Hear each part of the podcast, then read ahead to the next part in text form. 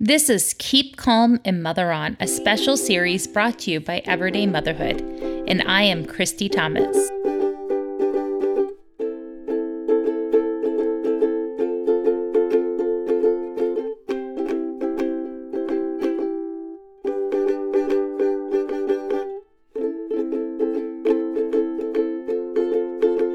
Thanks, Lucy. You're welcome. Also, that was my ukulele. Way to go. It's Monday, April 13th. Let's go. I am so excited to showcase and host all the tips that moms around the world have sent in to me through the SpeakPipe website. Thank you for showing that we're better together and that parenting is too serious to do alone. I firmly believe that you're the right mom for your kids and your kids are the right kids for you. We've got this. Today's tip for me is to slow down and notice your hands and notice the hands of your children. I am a brand new aunt, and there's nothing more magical about how tiny human hands are when they are first started. So slow down and notice how big your kids' hands are and all the amazing things they can do. Now, here are tips from moms from around the world. I'm Carla, the older mom, and even though I parented in the days after 9 11, I still am not sure how I'm supposed to parent through this. What I can tell you, though, is that even in quote unquote normal life, we moms tend to fill our vocabulary with the word should, and we set ourselves up for so many unrealistic expectations. And now we're adding to our list of shoulds, and that's brought on by these new expectations of homeschooling, working from home, worrying about missing paychecks, and all of that I think is sometimes compounded by social media, where we see moms who seem to have it all together with this endless list of ideas of ways to keep their kids entertained, and we feel like we're falling short. So, this is the time to eliminate the shoulds and get rid of that word and fill your vocabulary with the word grace. And no matter how much grace you think you're giving yourself, you need to give yourself more. Because what matters now is bringing yourself and your family physically, emotionally, and mentally safely through this. And that's going to look different for everyone. So don't let anyone tell you what you should be doing right now because the only should is grace grace for yourself, grace for your kids, and for everyone who needs it because we all need it right now. Hi there, this is Amy Martin from Southeast Coastal Georgia. I'm a mother of five, and as a mother of five, I've noticed that I like to keep things very structured and I run a tight ship because otherwise things can get out of control very quickly. And as we are quarantined here, I realized how much I am barking orders and I feel like a prison warden. And I remembered thinking at one point in time this last week that, gosh, I suck at this. I am not fun at all. And all my kids are going to remember quarantine as is this horrible, terrible prison like experience. So I have been working on finding that inner child in myself so that I can be more fun and more playful. We still keep our schedule. Um, but I am allowing myself to think more on their level. And basically, my takeaway is if you were going through this as a child, how would you want your mom to parent you through it? And how what kind of memories would you take away if you could picture yourself being that kid with your mom? And that's really helped me kind of pause in those serious moments and just be more playful. Best luck. Hi there, Christy, and any others listening to this. My name is Renee Tougas. I'm a mother of three teens and young adults. I am a nearly retired homeschooler. I'm in the last semester of that journey, and I'm also a lifelong learner, and I'm not retiring from that anytime soon. I am a writer and a digital freelancer and a content creator of all types. I am both a homebody and an adventurous soul. I have a personal and family story memoirist blog that I've been writing for over 15 years. Christy, thanks for reaching out and asking me to participate in this project. And also, thank you for your work in providing encouragement and support to families.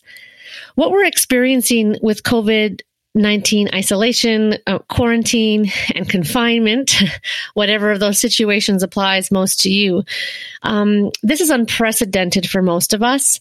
Even as a homeschool mom, um, this situation is well outside the norm. Um, but advice or tips for other moms during this time of social distancing comes from my experience as a homeschool mom. For a bit of context, I've spent the last 20 years as a stay at home mom and homeschool parent, living and learning 24 7 in the same space as my family. I've done the math and I've lived approximately 7,500 days with my kids. Certainly, we don't spend every single hour together, but every single day, for most of part of that day, I have been with my kids or they've been with me in some context except for very occasional trips alone or with my husband. So I'm used to spending a lot of time with my family. And for me, the point of homeschooling my kids has always been first and foremost to nurture supportive, positive, and loving relationships with each other. And this crisis is teaching me how important that work and that focus has been and how much it's benefited our family over the years and is even now supporting us through this crisis. I don't know that I have great advice for how to get through this time specifically, except to say um, that I really believe in prioritizing love. But that's also what I would say during non crisis times, so it's not particularly different. What I do know is that a solid foundation of love, so a foundation of respect, trust, unconditional acceptance of one another, listening, good communication, give and take, all those things that are the markers of good relationships in general.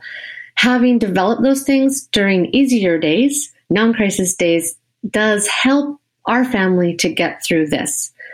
Um, but even while we're going through this, if we haven't developed that up until now, or if we just are still in, you know, a mode of having to deal with difficult things, which we are, uh, we can hourly and daily prioritize our relationships in the pressure, stress, and difficulty of this crisis.